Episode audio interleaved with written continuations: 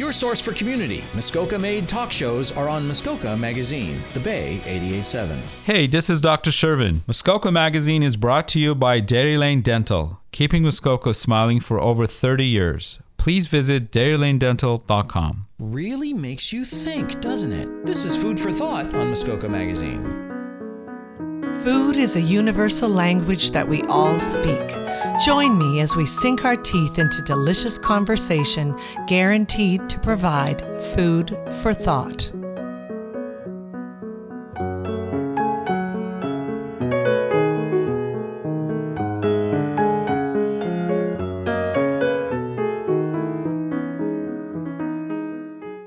Sticker shock. You're doing your groceries, you're going to buy gasoline at the pumps, you're going out, and it feels like everything has gone up, perhaps, and most likely, except our wages. Welcome to Food for Thought. I'm your host, Catherine Cole, on 88.7 The Bay FM. And today I thought we'd talk a little bit about you know, I have no words of wisdom for managing all of that. But I also wanted to talk about, I guess, more how to choose wisely in in this uh, situation and the importance, I guess, and understanding that what we eat does actually make a difference. And that is also an incredibly entitled thing for me to say because I can also uh, share that there have been many times in my life where, um, you know, my food budget is, you know, just so ridiculously tiny. I have to feed a, a, family of four, and you know we're bust. And what are we going to do here? How are we going to handle this? And sometimes I see things on social media where people saying, "Oh my gosh, this company is gouging," and blah blah blah. And I think, "Oh, really?" Um, no, it isn't. As, as a retailer who is involved in both grocery and vitamins, I can tell you that it is astronomical how in the last while throughout this you know time of pandemic and uh, now we're in a world crisis and it's situations where what you're seeing is the cost of everything going up all the time. Uh, you know, I get notes from companies saying, you know, I'm sorry, we have to raise our prices. We have to raise our prices. We have to raise our prices. And you're finding that retailers are going to go, oh my goodness, well, you know, that bag of flour used to cost me $6 and now it costs me $21. And, you know, eventually at some point there has to be some kind of reckon- reckoning. Um, and right now, with transportation uh, costs going through the roof, we're also going to see where are people going to make differences? Where are they going to be able to have to add to offset those costs? They have to pass them on in some way or another. So, thinking about this, I think it's, you know, that's one part of our reality. The other part of our reality is that food makes a difference.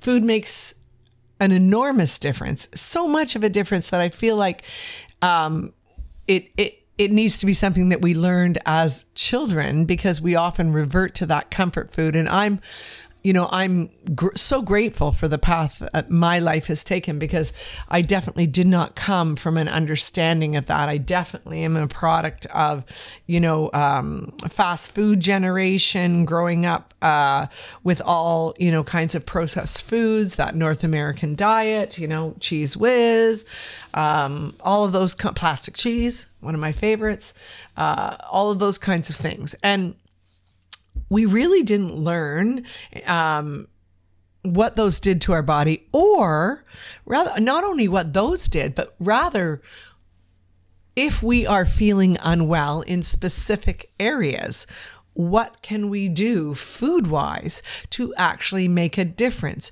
Do we know, you know, that foods make a difference? When we go um, to the doctors or we're unwell in a certain way, are we told, well, you know, I think you should cut out eating this. We do, or you should add eating this. We know in certain situations, for example, um, something like gout, and that is one I, I want to talk about because um, gout is about uh, an increase in uric acid. And uh, so they'll say, oh, watch out for foods that are high in uric acid because they have these things that produce purines, which are a kind of waste. And uh, so you want to avoid those. Or you can start adding um, certain foods in um, that help to reduce uric acid. So we're going to come back to that in a little moment.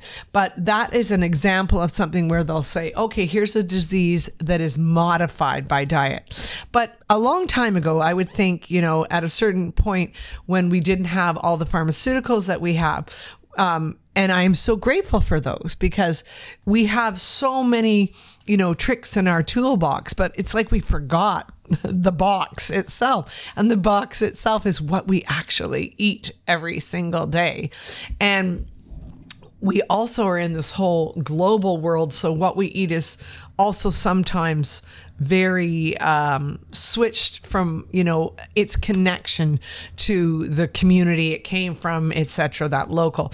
But we knew oh my gosh we have to have lemons and oranges etc because of scurvy. We know we know some of these things right? Now those are those oh yes we need this to survive kinds of foods. However um, we've gotten away from it as thinking, oh, you know, you're going to go. Uh, let, for example, me, you know, I got high blood pressure um, recently, and I know that it's going to be stress related. I know um, that an enormous amount of the population. Um, I was reading, you know, women over 65 or um, that it's it's an enormous group of us actually have high blood pressure, postmenopausal, all this kind of thing. And it's like, why? Why? What are we doing? And for sure, it's been a more stressful time and that can have an effect on it. But I'm like, okay, well, what changes can I make um, from my diet alone that actually could make a difference? So, I've been trying to do some of those things. There's certain um, foods I know that could have an impact. So, whether that's drinking celery juice or eating broccoli sprouts or drinking hibiscus tea, you know, there's things that you can do that can shift things. And I'm just a small, you know, little component of that. But I guess what I wanted to say, because we are, you know, we are a food show um, versus necessarily taking supplements for something, is we if we forget about that component that for every single um, disease that we may have, there may be a component of the food and the diet that you eat that may actually support your wellness and your healing and your return to health. And I talk about that on a regular basis every single day. I'm so blessed to be um, in the business I am because it's given me this extraordinary education, I think, which will impact my life and my future. Um, I may have spoken of it before, but we do have a lot of cancer in my family. My mother died of colon cancer when I was young. And really, I don't know that we were ever told, oh, you know, you should make sure that you take fermented food and keep your keep my colon healthy right? How do i do that? I have that obviously that genetic predisposition. Are there things that i could do proactively to help with that? There are people who eat beautiful fabulous diets and they have genetically predispositioned higher cholesterol or they you know you're dealing with chronic bladder infections or again we talk things like gout or whatever kind of condition. Guess what food might make a difference. And I would say might is is a very kind word, a very uh, I'm not trying to stress you out kind of word. Food will make a difference. I just don't sit on the fence. Say it right away.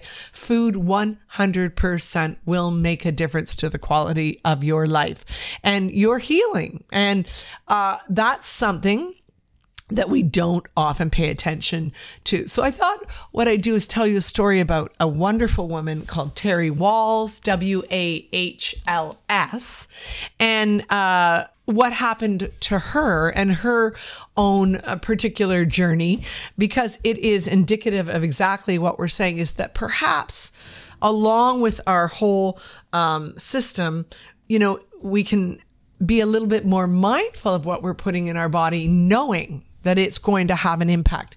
It's not not going to have an impact. It could have a positive impact. Perhaps it might be neutral. And then it could also, what we're eating could also be detrimental to our health.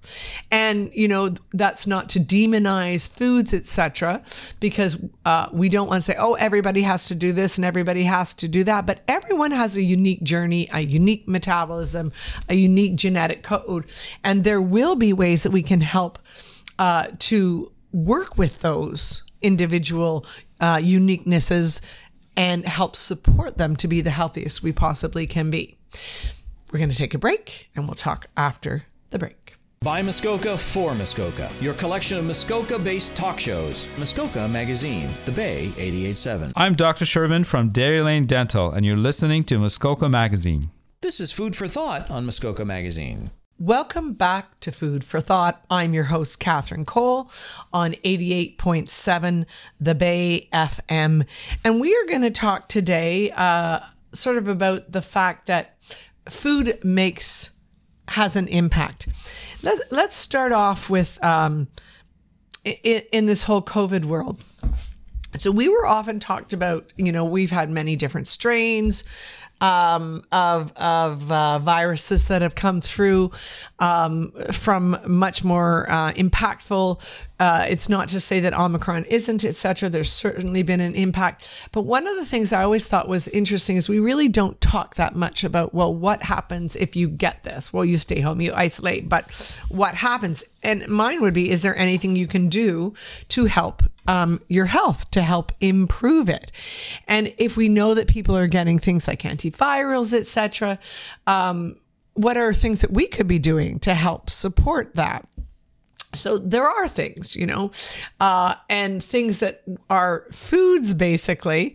And it's like, why, why don't we also talk about that because it has an impact so from a food point of view there's uh, you know now we have the plethora of the whole world sort of spices and things at our at our doorstep it's like well what can you be taking? You can be taking things that are anti-inflammatory. You can be taking things that are antiviral. You can be taking things that help to boost your immune system. If you're chesty in terms of uh, you know you've got congestion in your chest or congestion in your respiratory system there are going to be herbs and things that you can take that will support that. That's a wonderful thing to know. Also, just knowing, you know, when people learned, oh, you shouldn't be sleeping on your back. If you have a lot of chest congestion that you should be sitting up more. Um, you know flipping over more on your on your stomach. There's so many different things that we can be doing to help support that. I always feel so blessed by where we live because uh, we have uh, well Muskoka Botanicals, and they do their elderberry syrup, and that's a wonderful antiviral. So you know, I add that into my diet. You know, uh, sometimes preventatively every single day, and sometimes just when I'm oh I'm coming down with something, bang, and it's viral. This is going to ho- support my system. Uh, there's also going to be things like um, one of my favorite new ones that I really didn't know anything about was black seed. It's actually black cumin seed. So if you've ever cooked with cumin, um, you, you may have heard it. It's sort of got a feeling of that, but it also has a feeling of oregano. And it's this tiny little black seed. Well, I discovered um, that black seed is actually one of the herbs they have done um, PubMed studies we have on uh, its use during COVID uh, because, again, antiviral activities, amazing for lung health and congestion, helps support non um, alcoholic fatty liver disease, helps with inflammation, arthritis. It just goes on and on and on. Well, you know, it's been used for centuries, millennia in uh, Indian cooking. And and you can add it into your foods if you needed. You could make a concoction or a tea or something with it as well. So, again, really interesting things to know. Food can make a difference.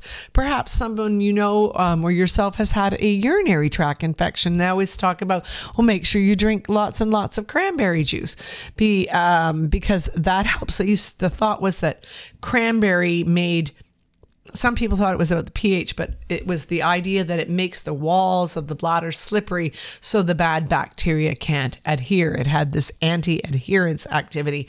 So, drinking lots of cranberry is very helpful, especially for people with chronic um, UTIs. So, uh, you know, uh, that's not to say, and I don't, I'm not going to name brands, but brands where you're getting cranberry juice um, that has uh, sugar added, you know, apple juice, all kinds of other things in it. Whereas we have that wonderful uh, Bala cranberry marsh, and they do like pure cranberry that you can get. Um, and often, if you have pure cranberry, it's uh, you have to dilute it sort of one to five because it's that super uh, tart, suck in your cheeks kind of cranberry. Again, another example of how food can make a difference.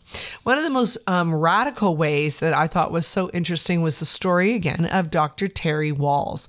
Um, she was a physician who um, got MS and she multiple sclerosis, and she uh, ended up um, in a wheelchair.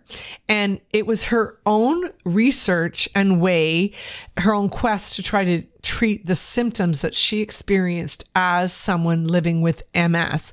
And she started um, working on a paleo diet and then all these functional medicine concepts. So that's functional foods. Sometimes you hear that that's that work, and that's really what I've just been talking about. Foods that actually have a function. And um, what happened with her new uh, diet was. Um, you know, I'll, I'll cut the story short, is that she's not in a wheelchair. She's rides a bike. She walks. She does everything that she um, would normally want to do it. And she does it because she changed her diet.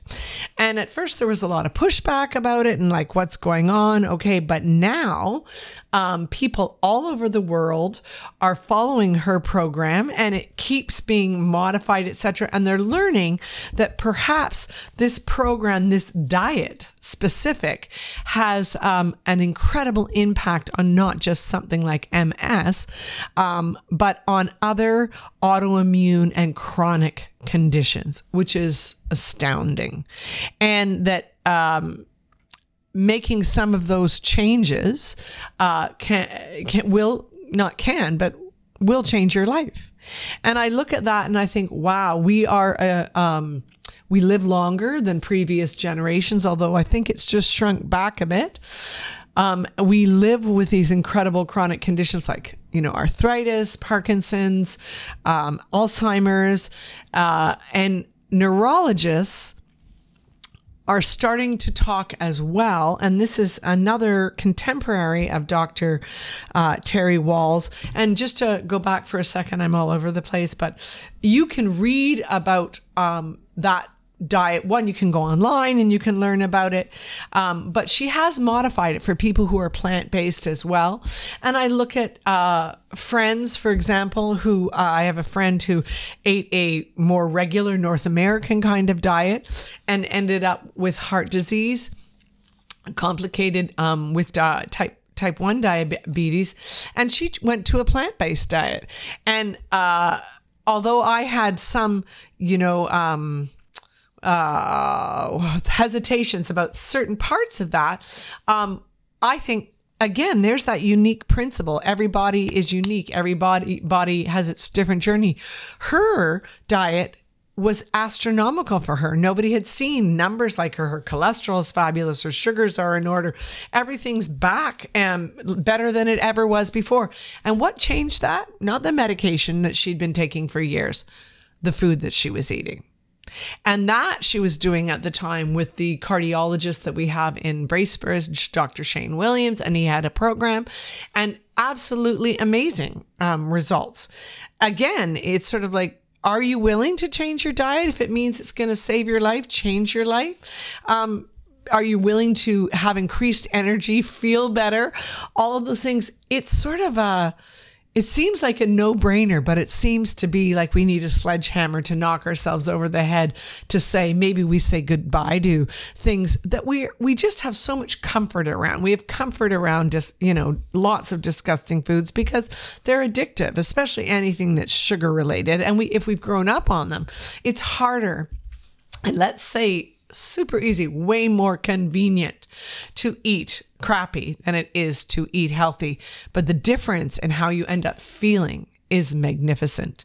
So, um, Terry Wahls, which is W A H L S, has a diet called the Wahls Protocol.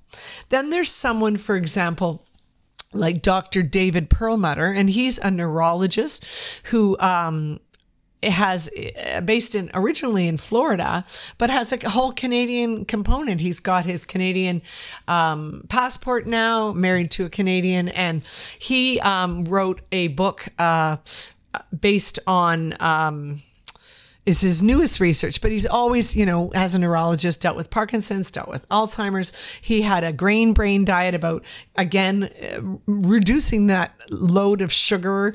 They would talk about Alzheimer's being that, you know, the diabetes of your brain in some ways, the effects of sugar on our body. And then he wrote one recently called Drop Acid. And I just finished reading it, and it has a diet called the LUV, the Love Diet. And it is fascinating because what it's talking about is lowering your uric acid values. So we talked before about gout and how we had uric acid and it comes from meat and it comes from all these different things. The alcohol, blah blah blah, the all the different things that we might eat. Well, he said it was like reading, he was listening to a podcast about uric acid by this Dr. Haig. And all of a sudden, he said, like all the secrets of the universe, the little, mm, there's that eureka moment. He thought, this is the missing piece of what I didn't really realize. And that back in 18 i think it was like 1878 this one doctor was purporting that the high levels of uric acid were responsible for all of these kind of chronic um, lifestyle conditions, etc., and that we really needed to look at that. And then it sort of just got lost, and now we just sort of attribute it to gout. Well, he started doing more research, more deep dives, and came up with the fact that having high uric acid actually has an incredible impact on our diet. And then lowering those uric acid levels can have a profound effect on our health. So it, it's very, very interesting because I'm not, again, trying to say, oh, this is all terrible, but let's also be clear that, you know, our bodies were designed however many millennia ago that humans have been walking the earth for a different time and a time certainly where we didn't have access to processed sugar the way we do to process foods the way we do and that perhaps some of the optimal ways of us eating aren't that so i do ask you to take a look at if there's something going on with you. Um, maybe you might want to investigate are there foods that could help support my healing journey? Do I want to look at maybe things that I might take out or things that I might add into my diet that might possibly make a difference? I can assure you they are out there. So until then, I wish you good meals, good company, good health. Sante.